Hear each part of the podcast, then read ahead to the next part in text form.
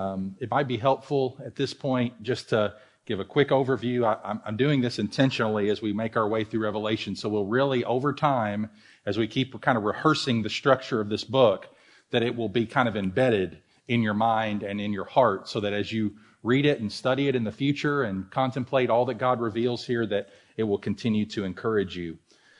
That is the purpose of the book of Revelation. Remember, the whole purpose is endurance. It's a call for the endurance of the saints, that those who were in those days suffering under persecution and difficulty should lift their eyes to the heavens and remember that Christ is returning to make all things new. And part of that making all things new includes judgment. And so, as we've seen throughout the book of Revelation, really beginning in chapter 4 and 5, after the letters to the churches, we encounter two visions the chapter 4 vision is the vision of the Son of God, or sorry, the, God the Father, God the Creator.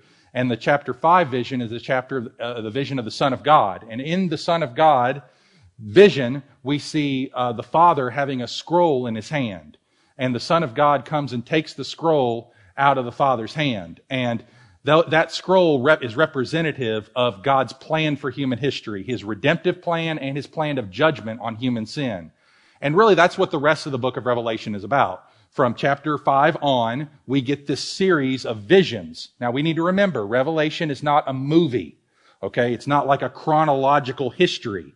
It's more like going to visit an art gallery where you look at one picture and you see another picture, and those two pictures may not necessarily relate to each other in any sort of chronological way, but they each capture a different idea. And so that's what we're doing in Revelation. We're visiting an art gallery, not watching a movie. And this art gallery pictures different visions that God is, rec- God is giving to the apostle John to write down and pass down to the churches.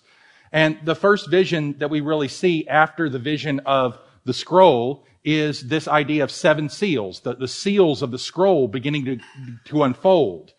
And in those, in that, in that unfolding of the, the vision of the seals, we see these temporal judgments that God is going to carry out throughout human history until Christ returns.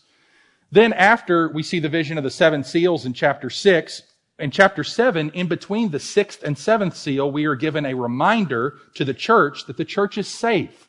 In the midst of all this, the church needs not fear because it has been marked by God and set, set apart for God and sealed by God. In chapter 8, as we get into the book of Revelation, we see this second cycle of judgments called the seven trumpets which come in the middle of chapter 8 and continue on through chapter 9. And these are patterned after the seven seals. It's the same idea. It's just ramped up in intensification. It's viewing God's judgments from another angle. When we hit chapter 10, similar to what we have in chapter 7, we have an interlude. Between the sixth seal and the seventh seal, you have chapter 7. Between the sixth trumpet and the seventh trumpet, you have chapters 10 and 11. And chapters 10 and 11 give us a vision of what the church's responsibility is. In chapter 7, the church is safe and secure. In chapter 10 and 11, the church is called to take the gospel to the ends of the earth. That will not be without challenge, as chapters 12 through 14 reveal. Because chapter 12 through 14 gives us the behind the scenes of what's going on in the demonic realm to seek to stop the advancement of the gospel. As we see the unholy trinity wage its war against the church and against the lamb. But we are not to be discouraged by that because as we saw last week at the end of chapter 14, there will be a great harvest at the end of the age. The righteous will go to heaven, the, the new heavens and the new earth, and the, the, the wicked will be consigned to hell along with the unholy trinity of the dragon, the beast, and the false prophet. So that brings us to chapter 15 and 16. We are going to cover two chapters today because again, it's another, it's the third of three final cycles of judgment. We had the seven seals, we have the seven trumpets. Now we have the seven bowls. And again, these are patterned after God's judgment on Egypt in the plagues. Remember, you had three cycles of three in Exodus of judgments, nine total judgments over three cycles. While this doesn't necessarily have nine total, the pattern is similar. The, the, the, the, intensification happens in the plagues on Egypt, and so the intensification happens in these seven bowls. And these bowls are the final judgment. We read about that in verse 1 of chapter 15. Then John says, I saw another sign in heaven, great and amazing, seven angels with seven plagues, which are the last. For with them the wrath of God is finished. So these bowls are especially intense. We'll see how in a few moments, but they are really designed to picture God's final judgment on the world. So that's what we're going to look at this morning. I've called the uh, sermon Apocalypse Now and Later. Because the reality is, is God's judgments are coming now, but they will also come in a much greater way later. So three truths about the wrath of God that we're going to consider this morning as we make our way through these two chapters. Here's the first one. The wrath of God is horrible. The wrath of God is horrible. Now, as I've already said in Revelation 5, we read about the scroll written within and on the back, sealed with seven seals. And we've already described what those seals contained. The first four had to do with the judgments on the earth, persecution, war, economic disaster, death by sword, famine, and disease, and martyrdom. And then the sixth seal announces the final judgment to come with its arrival opening in the seventh seal, as we see in Revelation chapter 8. And just as there are seven seals on the scroll, so we encounter seven trumpets in Revelation 8 and 9, and again in chapter 11. The first four trumpets cover the entirety of the created order, earth, oceans, fresh water, and the sky. And with each trumpet judgment, only a third of the designated realm is affected. These are not, in other words, pictures of the final judgment or total judgment, the kind we see when Christ returns, but they are limited judgments that are, will fall upon the earth throughout this age. The fifth and the seventh trumpets, or the fifth through the seventh trumpets, are called woes in Revelation 8 because they are all focused on the effects of judgment upon humanity. Whereas the first five really focus on, or first four rather, focus more on the uh, earth itself and the created order. The last of the three trumpets, of the seven trumpets, focus more on humanity.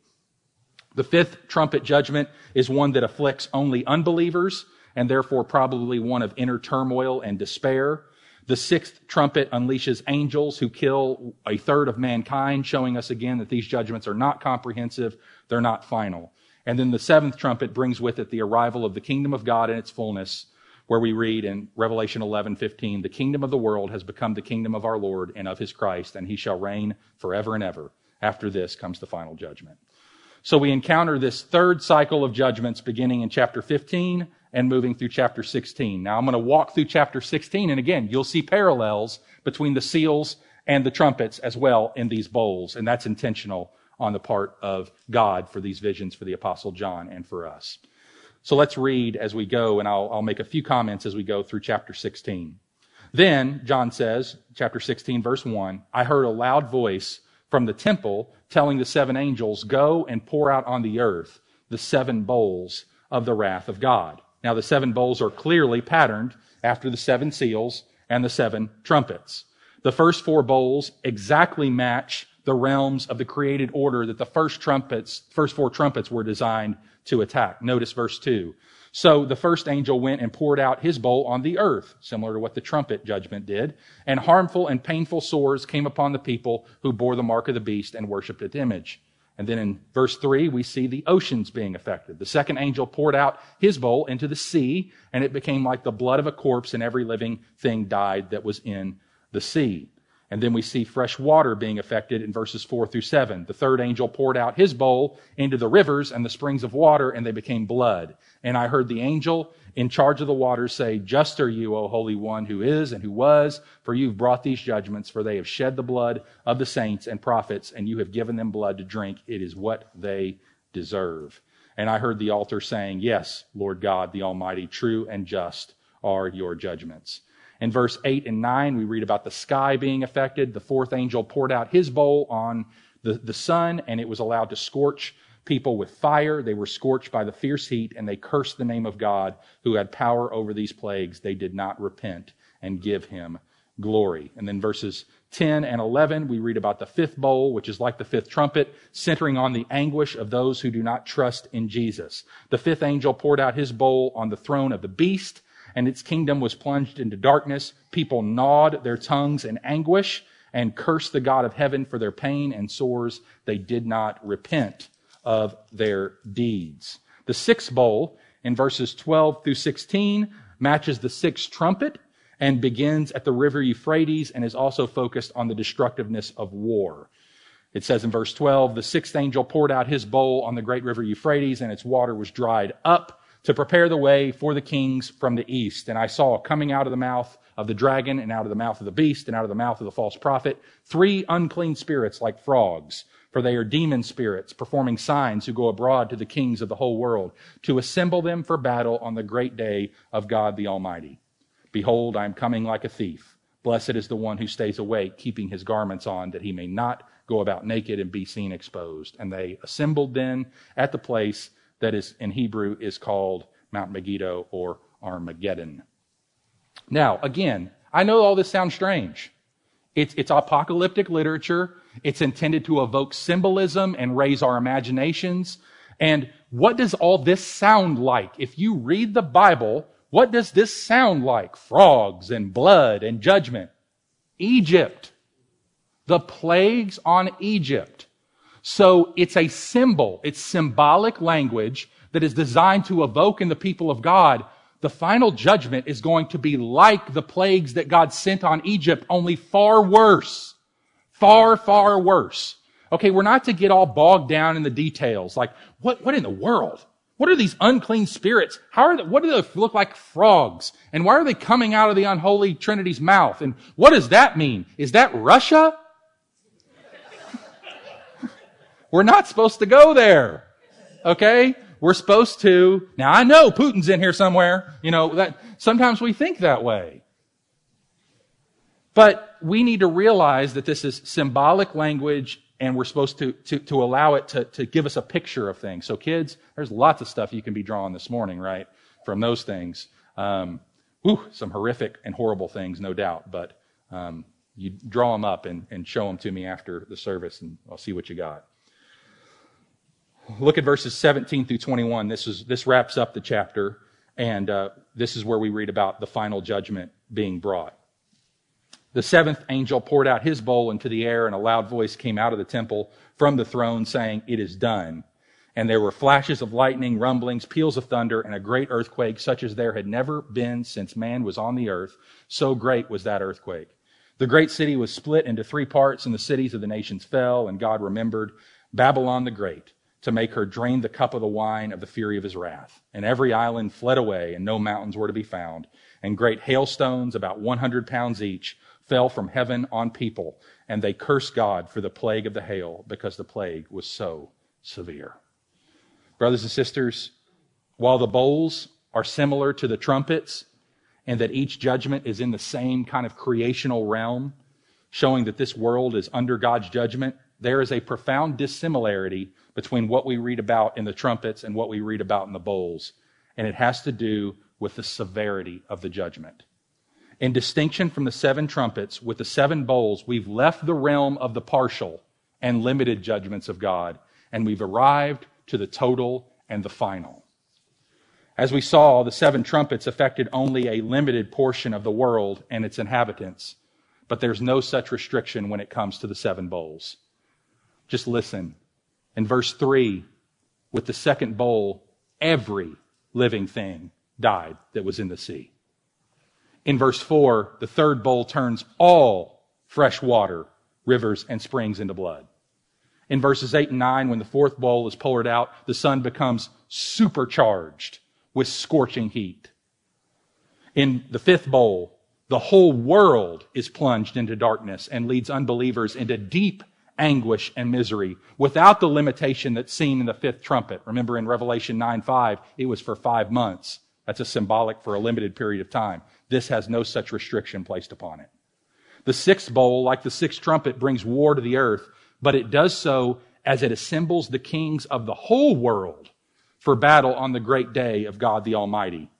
This is the battle of Armageddon, a symbolic battle that will end with the final triumph of Christ over all his enemies on the last day. And finally, you see the seventh bowl, very clearly patterned after the seventh trumpet, is described in such a way that it can only refer to the full and final manifestation of the wrath of God. We read in Revelation 16, 17, a loud voice came out of the temple from the throne saying, It is done. Babylon, representing all the enemies of God's people, is made to drink the cup of the wine of the fury of God's wrath to the full. And when the seventh bowl is poured out, the time of God's patience is finished. The seven bowls are not from the perspective of a suffering church, like the seals were, or from the unbelieving world, like the trumpets were, but from the throne of God as a final manifestation of his eternal judgment. Brothers and sisters, the wrath of God is horrible. It's horrible. Over and over and over again in the seals and the trumpets and the visions and bowls in this book, we are seeing the wrath of God toward human sin and the judgment of God toward sinners being graphically and frighteningly portrayed and illustrated. People are hiding themselves in the caves, calling rocks and mountains to fall on them. Can you imagine that? To be, to rather be crushed under a mountain than to have to deal with God. That's the preference. People are tormented by killer locusts and horses with fire from their mouths and terror from their tails. People are punished with fire and sulfur in such a way that smoke rises from their pain. Now, here, hundred pound hailstones falling on people? Is this, isn't this a little much? I mean, we're like reading a horror movie here. I mean, isn't this a little bit much, God? A little bit much to do all this for little human beings and their little sins? Really? Little sins. Second point God's wrath is reasonable. God's wrath is reasonable. Now, I know if I were to take this text and just read it on a street corner in the United States, I would not get pats on the back. And you wouldn't either. What are you, some sort of hellfire and brimstone preacher? What's wrong with you? Sorry, just reading the Bible. Didn't read it without comment. And most people hearing this are going to think that is ludicrous. I can't believe you even believe that kind of stuff. What's wrong with you? You need to be locked away in an institution. You aren't safe for society if you're walking around believing stuff like that. But I want to show you in the second point that God's wrath is entirely reasonable for two reasons. First of all, because of God's holiness, and second of all, because of our sinfulness. First, because of God's holiness. Look at chapter 15, verse 3. Let's get a vision of who our God is, who the one we are really sinning against really is. God is above all. We read in verse 15, chapter 15, verse 3. They sing the song of Moses, the servant of God, the song of the Lamb, saying, Great and amazing are your deeds, O Lord God, the Almighty. God is in control of everything, brothers and sisters. He is sovereign over the past, the present, the future. He is sovereign over the sun and the moon and the stars and the skies and the seas. He's sovereign over every animal, every man and woman on the earth. He is sovereign over Satan, the dragon, the beast, the false prophet, and every other demonic spirit. He is sovereign over the persecuted and the persecutors. He is sovereign over suffering. He's sovereign over death. From beginning to end, God is in control. And because He is in control and he, because He is overall, He deserves to be revered. Great and amazing. Verse 4. Who will not fear, O Lord, and glorify your name? Lots of people. But it shouldn't be that way. The right response to the greatness and the glory of God is Psalm 86, 9 and 10. All the nations you have made will come and worship before you, O Lord. They will bring glory to your name, for you do great and marvelous deeds. You alone are God. Isaiah 45, 22 paints the real response. I am God and there is no other. To me, every knee shall bow. Not only is God to be revered, he's worthy of all glory. Again, we see this in verse 4. Who will not fear, O Lord, and glorify your name? We read of this several times in Revelation. Revelation 19.1. Salvation and glory and power belong to our God. Revelation 19.5. Praise our, our God, all you his servants, you who fear him small and great. Revelation 9.6. Hallelujah! For the Lord our God, the Almighty reigns. Let us rejoice and exult and give him glory. Also, he's holy. We see this in verse 4 as well. For you alone are holy. That is, he's radically set apart from this world. He's without error, without sin, without equal. He's completely separate and utterly pure, untouched by sin, intolerable of sin. He stands above the world in absolute holiness. and he's absolutely righteous. We read in verse 4 again All the nations will come and worship you, for your righteous acts have been revealed. Psalm 145, verse 7 The Lord is just in all his ways. In other words, all God's ways are right. His judgment is fair and good and just and right. We should, if we're in our right minds and we know God in his glory and his greatness, we should read Revelation 15 in light of mankind's sin against God. We should say, absolutely. Absolutely. He never judges wrongly. Never. And in the end, Revelation is saying this will all be clear. After the final judgment of man, we will not come away with unanswered questions like, was that really just? Or was that really fair? No, on that day, everyone will say, God is just, God is fair, and God absolutely, always, fully, finally, and eternally made the right call. We know that because of God's holiness. But secondly, God's wrath is reasonable because of man's sinfulness. These bowls in Revelation 16, along with the seals and trumpets and visions in these in the, in the in, even in the letters, graphically depict the depravity or sinfulness of man. The rebellion and wickedness of men and women upon the earth is on full display even in Revelation 16. Let me just give you three verses.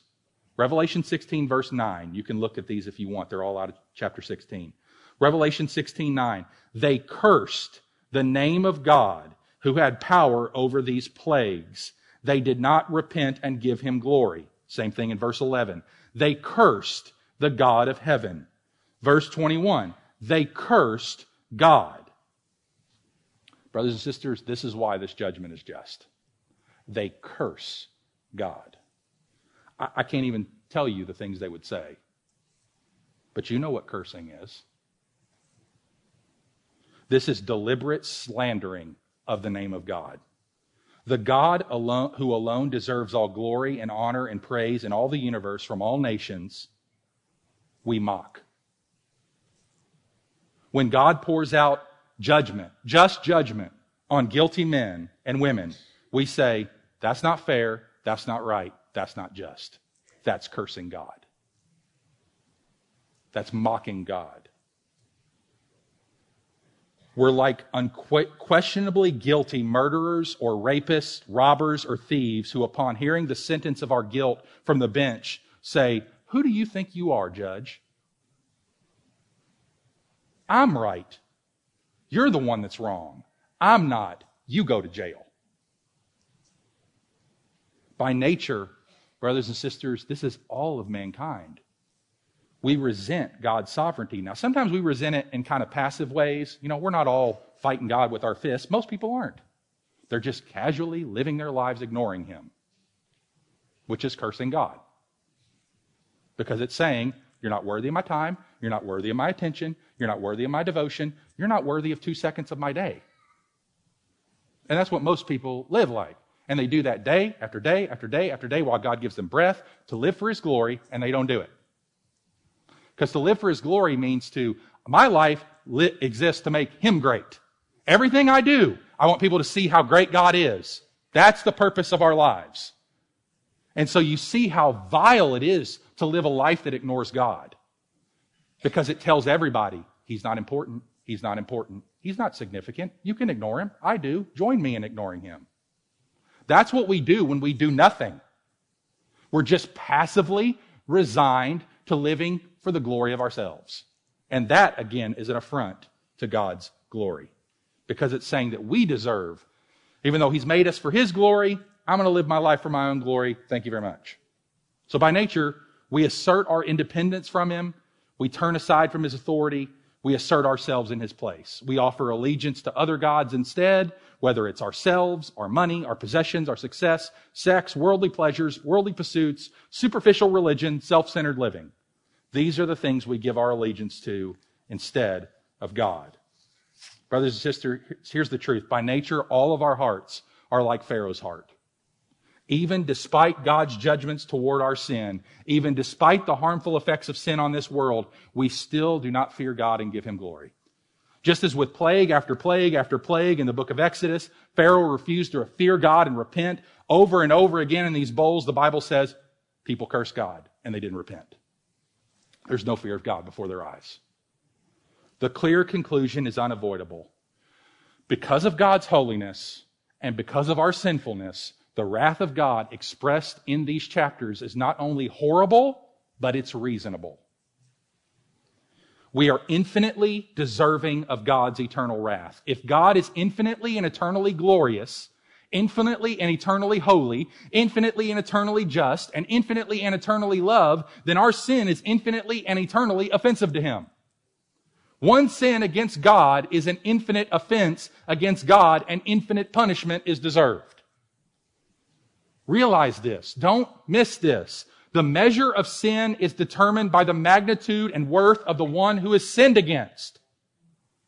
That's how we measure the wickedness of sin. If we think, I walk around and I kick a clump of dirt over and I go, oh, I sinned greatly against the earth there.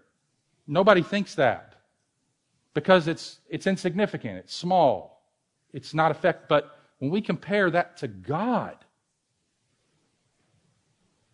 then we realize the measure of sin is determined by the magnitude of the one who sinned against. How about us? Are we severely underestimating the seriousness of our sin against God? We all likely are to some degree. We wouldn't willfully sin if we didn't. Which is why we need words like this to remind us of the sinfulness of sin.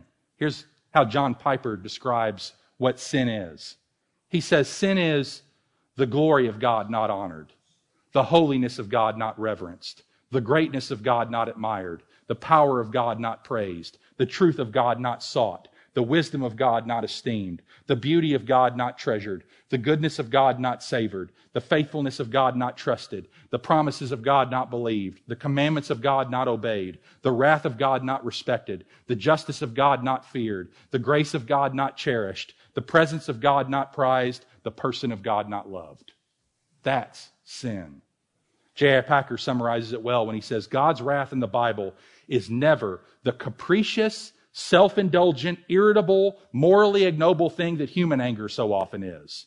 It is instead a right and necessary reaction to objective moral evil.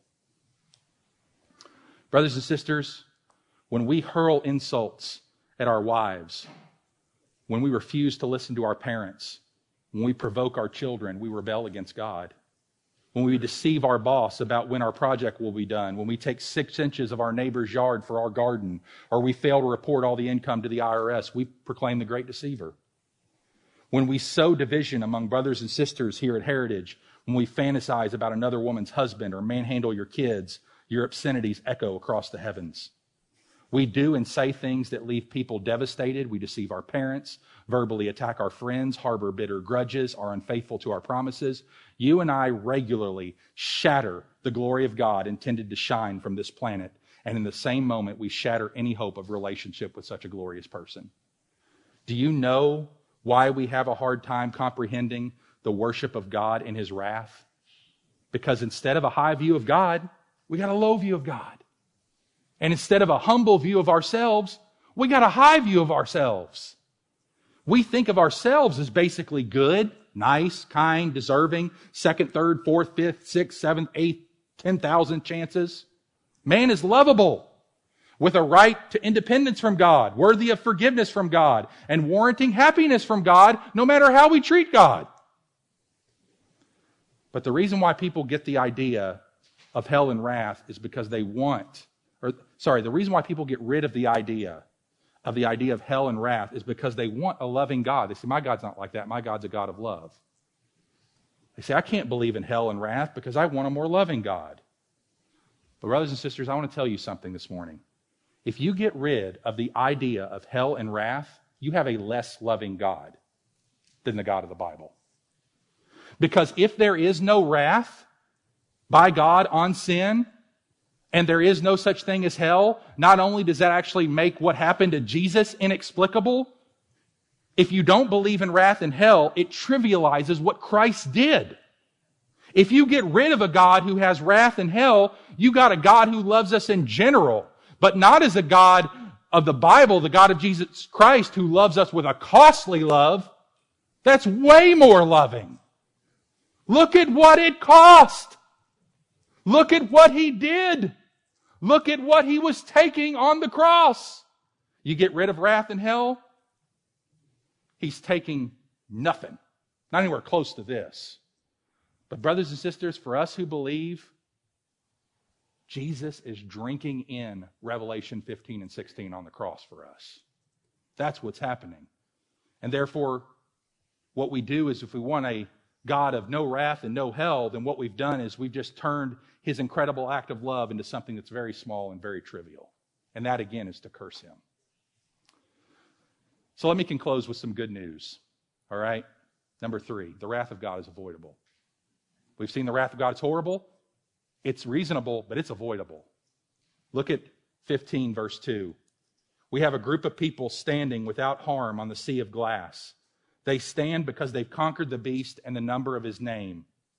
Now, the question is, how do they conquer? Verse 2 And I saw what appeared to be a sea of glass mingled with fire, and also those who had conquered the beast and its image and the number of its name standing beside the sea of glass with harps of God in their hands. So there are people here who, in the midst of this ravaging judgment, are standing in the presence of God and singing his glory. Who are those people? That's us. That's the people of God who have trusted in the Lord Jesus Christ, who have rested in his blood for their atonement for their sin and had their sins washed clean by the blood of the Lamb. The good news, brothers and sisters, is that God has made a way to show us mercy and absorb his own wrath against our sin. God sent a child, his son, Christ Jesus, born of a woman who lived a righteous life of obedience to God on this earth and then died a sacrificial death for sinners on the cross. This is the message of Christianity. This is what the cross of Christ is all about. Why is the cross so significant? Why is the cross of Christ the central event of Revelation and all of human history?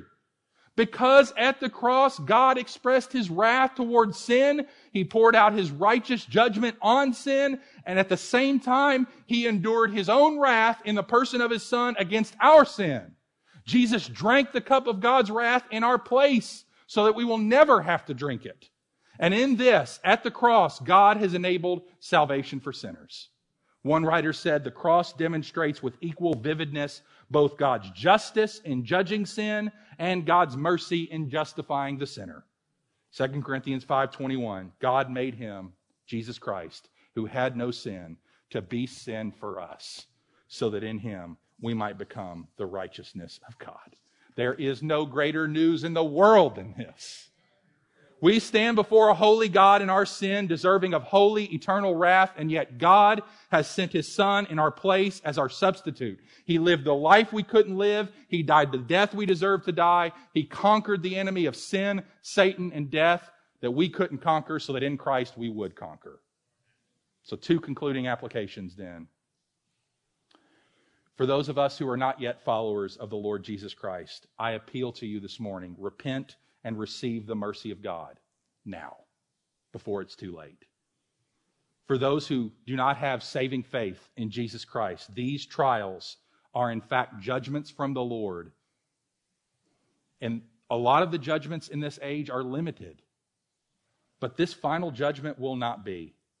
And this is intended to, for you to be a wake up call, to be a foretaste of a greater judgment still to come. Boys and girls, I hope you're scared when you read things like this. But I don't want you to be paralyzed in your fear. I want you to be scared so that you'll run to Jesus, who will freely receive you and accept you and delightfully take away this future from you and give you his future. Hear the words of Revelation 16 15. Jesus says, Behold, I'm coming like a thief. Do we know when a thief's going to come? Do you know? If we did, we wouldn't have a thief, would we? but what's the point? If you know a thief's coming, you get prepared. You don't go to sleep. You don't continue on with business as usual. You act. You're alert. You're watchful. You set up security cameras. You get out the shotgun. Whatever it takes, right, to defend your family, defend yourself. You're watchful. You don't know when the thief is going to come, but you do know he will come. So, unbelievers, who are not yet, not yet followers of the Lord Jesus Christ, I appeal to you come to Christ today. One day you're going to stand in the presence of your Creator, the triune God of Scripture, the Father, the Son, and the Holy Spirit. What will be your plea? What will be your hope? With what will you be clothed? Your own righteousness? Your own good works? Your good intentions? Do you believe that anything you do in this life is sufficient, sufficient to secure yourself a place in His eternal kingdom? Do you honestly believe that the forgiveness of your sins will come based on your collective efforts to be good? No. Everyone will stand in God's presence.